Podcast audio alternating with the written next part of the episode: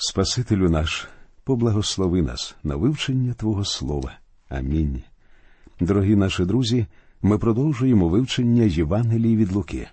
Сьогодні ми починаємо другий розділ. Давайте прочитаємо перші два вірші. І трапилося тими днями, вийшов наказ царя Августа переписати всю землю. Цей перепис перший відбувся тоді, коли владу над Сірією мав Квіріній. Тут сказано, що римський імператор Август звелів зробити перепис усієї землі. Чи означає це, що перепис торкнувся варварських народів, що жили на території Північної Європи або диких племен слов'ян? Ні. У грецькому оригіналі стоїть слово ойкумені, що вірніше буде перекласти як заселені території або цивілізований світ. Тобто цей перепис стосувався лише цивілізованих народів того часу. Також цікаво сказати кілька слів про кесаря Августа. Це був названий син Юлія Цезаря. Насправді, його справжнє ім'я було Октавій, а кесар це титул, яким іменували римського імператора. Що ж стосується імені Август, то насправді це не ім'я, а лише ще один титул. Імператора було заведено іменувати найяснішим або коротше Августом. Цей титул мав релігійний сенс і показував спробу обожнювання імператора. Лука згадує ім'я кесаря Августа не випадково.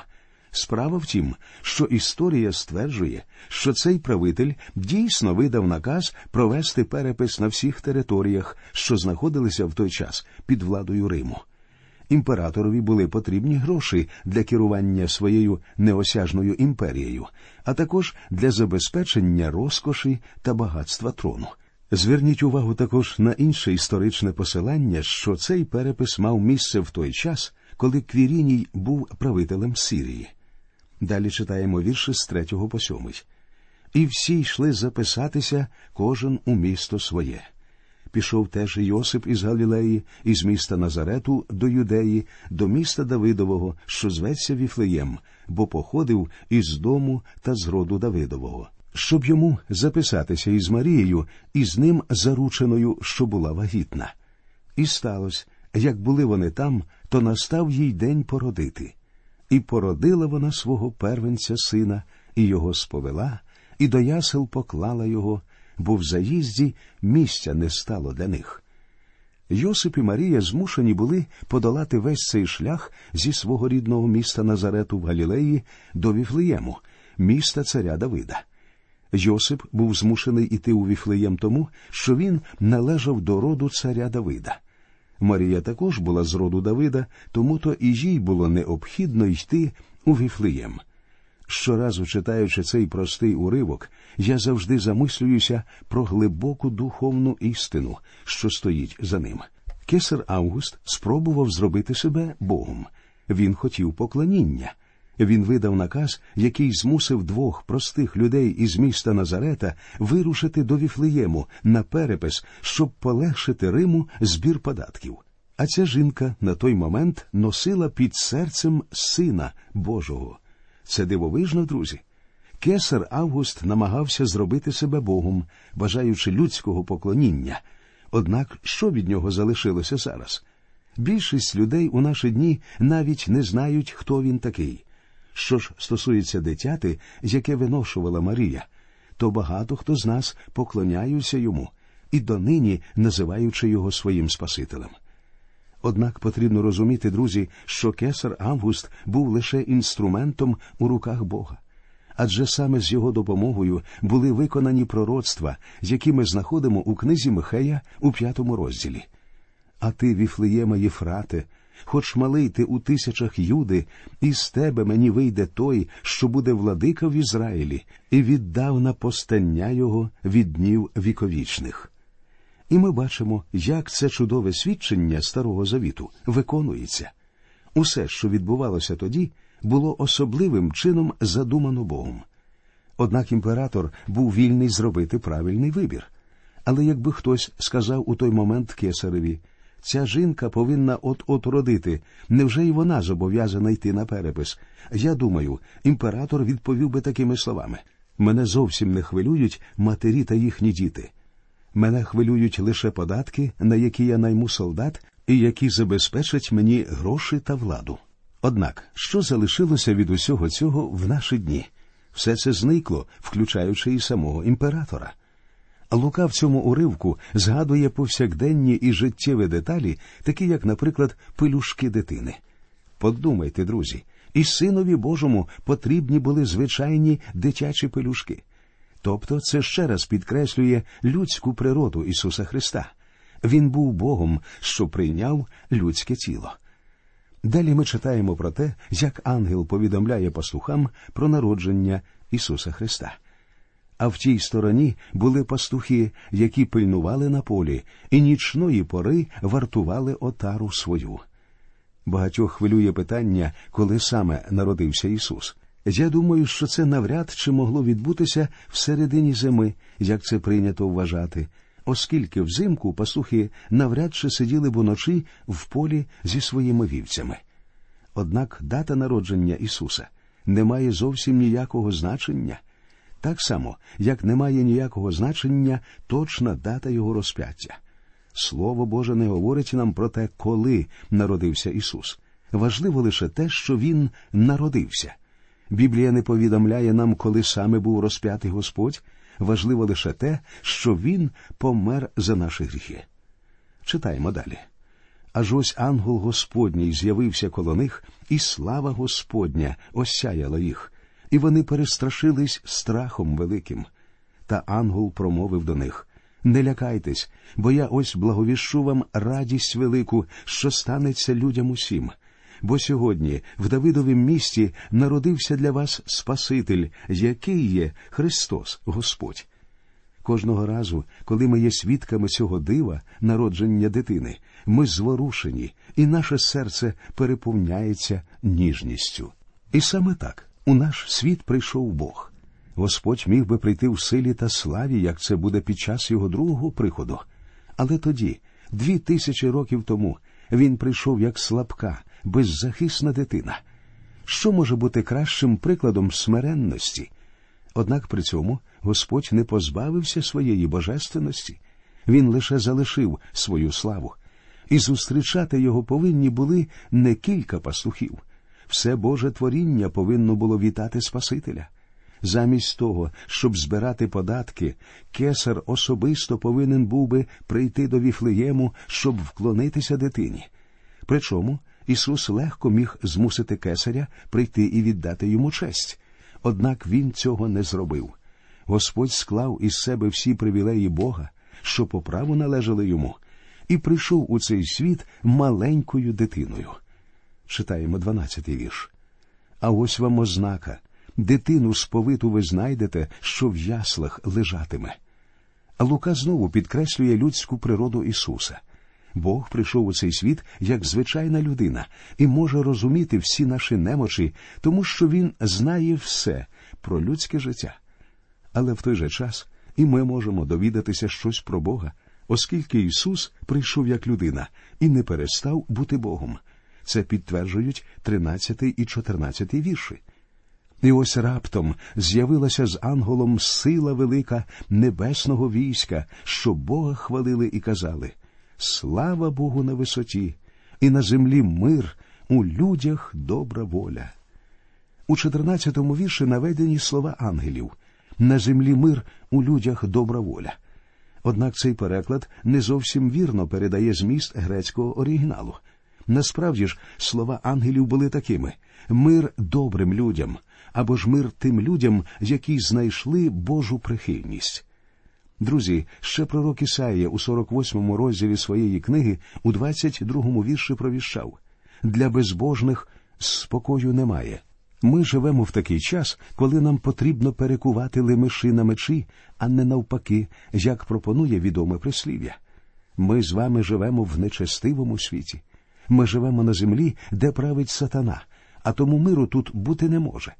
Проте мир можливий для людей, що знайшли Божу прихильність. І якщо ви належите до числа тих, хто прийшов до Христа і прийняв його своїм Спасителем, ви зможете пізнати цей дивовижний Божий мир. У посланні до римлян ми читаємо Отож, виправдавшись вірою, майте мир із Богом через Господа нашого Ісуса Христа. Коли Христос прийшов у цей світ першого разу, саме цей мир Він приніс усім людям. Але під час свого другого приходу Ісус прийде вже як справжній князь миру, і тоді Господь знищить усяку неправду і все зло в цьому світі. Він встановить справжній мир на цій землі. Але до його другого приходу миру на нашій землі, на жаль, бути не може. Читаємо далі. І сталося, коли ангели відійшли від них в небо, пастухи зачали говорити один одному. Ходімо до Віфлеєму і побачимо, що сталося там, про що сповістив нам Господь. І прийшли, поспішаючи, і знайшли там Марію та Йосипа та дитинку, що в яслах лежала. Прийшовши до Віфлеєму, пастухи знайшли Марію, Йосипа та маленького Ісуса. Ці пастухи були першими з людей, які на власні очі побачили святе дитя. Читаємо 17-20 вірші. А побачивши, розповіли про все те, що про цю дитину було їм звіщено. І всі, хто почув, дивувалися тому, що їм пастухи говорили. А Марія оці всі слова зберігала, розважаючи у серці своїм. Пастухи ж повернулись, прославляючи і хвалячи Бога за все, що почули й побачили, так як їм було сказано. Ісус був істинним Богом, але в той же час Він був людиною, народженою під владою закону Моїсея, а тому усе в його житті повинно було відповідати нормам цього закону. Коли ж виповнились вісім день, щоб обрізати його, то Ісусом назвали його, як був ангел назвав, перш ніж він в утробі зачався. А коли за законом Моїсея минулися дні їхнього очищення, то до Єрусалиму принесли його, щоб поставити його перед Господом. За законом Моїсея, після пологів жінка вважалася нечистою протягом сорока днів. І, будучи такою, як всі, Марія повинна була принести Богові визначені жертвоприносини. Читаємо 23 та 24 вірші. Як у законі Господнім написано, кожне дитя чоловічої статі, що розкриває утробу, має бути посвячене Господу, і щоб жертву скласти, як у законі Господньому сказано, пару горличат або двоє голубенят. Марія та Йосип принесли в жертву голубів, що для нас є свідченням їхньої бідності. Причому ці жертви були принесені тільки за Марію, а не за дитину Ісуса. Наскільки ми знаємо, сам Ісус ніколи не приносив жертвоприносин і не мав потреби в цьому. Далі ми читаємо опис одного випадку в храмі, вірші з 25 по 28. І ото був в Єрусалимі один чоловік, йому ймення Семен, людина праведна та благочестива, що потіхи чекав для Ізраїля, і Святий Дух був на ньому. І від Духа Святого йому було звіщено смерти не бачити, перш ніж побачить Христа Господнього. І дух у храм припровадив його. І як внесли дитину Ісуса, батьки, щоб за нього вчинити звичаєм законним, тоді взяв він на руки його, хвалу Богу віддав та й промовив. По велінню Святого Духа Семен опинився в храмі саме тоді, коли Господь Ісус був принесений туди для посвячення Богові, як цього вимагав закон Моїсея. Бог обіцяв Семену, що одного разу він побачить Боже спасіння. І що ж побачив Семен? Він побачив дитину. Спасіння, друзі, це людина, а зовсім не наші з вами справи або вчинки. Спасіння це людина Ісус Христос, і ви або маєте Його, або не маєте. Ви або довіряєтесь цій людині, або відкидаєте її. Подумайте, друзі, чи прийняли ви Ісуса Христа як Сина Божого, як Господа у своє життя? Далі ми читаємо слова хвали Семена. Нині відпускаєш раба свого владико за словом Твоїм і з миром, бо побачили очі мої спасіння Твоє, яке Ти приготував перед всіма народами, світло на просвіту поганам і на славу народу Твого Ізраїля. Слова Семена мають досить важливе значення. Незважаючи на те, що Боже Слово було дане окремому народові, Воно, безперечно, було адресовано всьому цьому світові, і Семен усвідомлював це. У світі немає жодної релігії, схожої на християнство. Як правило, усі релігії цього світу обмежені окремою групою людей, народом, расою або територією, але християнство із самого початку було призначено для всіх людей цього світу. Читаємо вірші з 33 по 35. І дивувалися батьки його, і мати тим, що про нього було розповіджене. А Семен їх поблагословив та й прорік до Марії, його матері. Ось призначений цей багатьом нападіння й уставання в Ізраїлі, і на знак сперечання. І меч душу прошиє самій же тобі, щоб відкрились думки сердець багатьох. Зверніть увагу, що Лука говорить батько його й мати, і не називає їх матір'ю і батьком Ісуса. Марія заплатила величезну ціну, щоб привести Спасителя у цей світ. Лише подумайте, друзі, наскільки дорого це обійшлось їй, коли вона, стоячи перед Христом нашого Господа Ісуса Христа, мусила спостерігати за Його смертю. Темі розп'яття Ісуса Христа присвячено безліч творів мистецтва, які намагаються передати і донести до нас глибину страждань нашого Господа. Однак є небезпека, що наше відношення до смерті Спасителя обмежиться лише почуттям жалю. Зрозумійте, що Христос помер зовсім не для того, щоб викликати в когось співчуття або жалість. Йому не потрібне наше співчуття, йому потрібна наша віра. Далі у 23 розділі, 28 вірші цієї Євангелії, ми довідуємося, що коли Ісус ішов на Голгофу, якісь жінки почали ридати за ним. І тоді Господь повернувся до них і сказав Дочки Єрусалимські, не ридайте за мною, за собою ридайте і за дітьми своїми. І проте, коли Марія стояла перед Голговським Христом, спостерігаючи за агонією Ісуса, її серце, безперечно, розривалося на шматки. Звичайно, її страждання не мали ніякого відношення до вашого спасіння, так само як страждання Марії не мали ніякого відношення до її власного спасіння. Її скорбота була викликана лише людським почуттям, тому що вона була матір'ю Ісуса. Це вона принесла його в цей світ і виховала його. Це був її син. Пам'ятаєте, Ісус подивився на неї зі свого Христа і сказав Оце жоно, твій син. Тобто вони були пов'язані особливими стосунками, і Марія страждала, як його мати. І в момент смерті Господа пророцтво Семена відносно Марії було виконано, меч душу її прошив. Далі ми зустрічаємо ще одного цікавого персонажа цього розділу вірші з 36 по 38.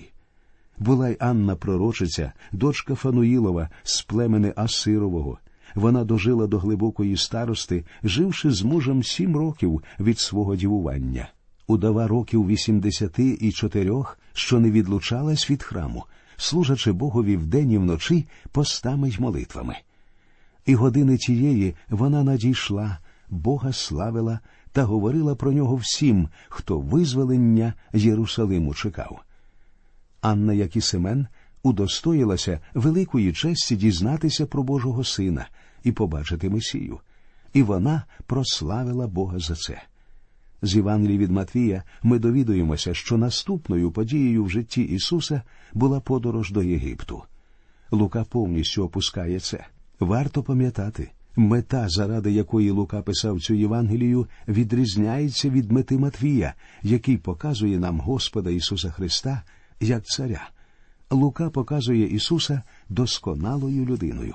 Далі читаємо вірші з 39 по 40. А як виконали за законом Господнім усе, то вернулись вони в Галілею до міста свого Назарету. А дитина росла та зміцнялася духом, набираючись мудрости, і благодать Божа на ній пробувала. Лука показує нам досконалу людину, і він навмисно підкреслює, що Господь Ісус зростав фізично, зміцнювався духом, а також набирався мудрості, тому що милість і благодать Бога були на цій незвичайній дитині. На цьому, друзі, ми завершимо сьогодні нашу передачу. Наступного разу ми продовжимо розглядати другий розділ Євангелії від Луки. До наступних зустрічей. Нехай Господь усіх вас рясно благословить.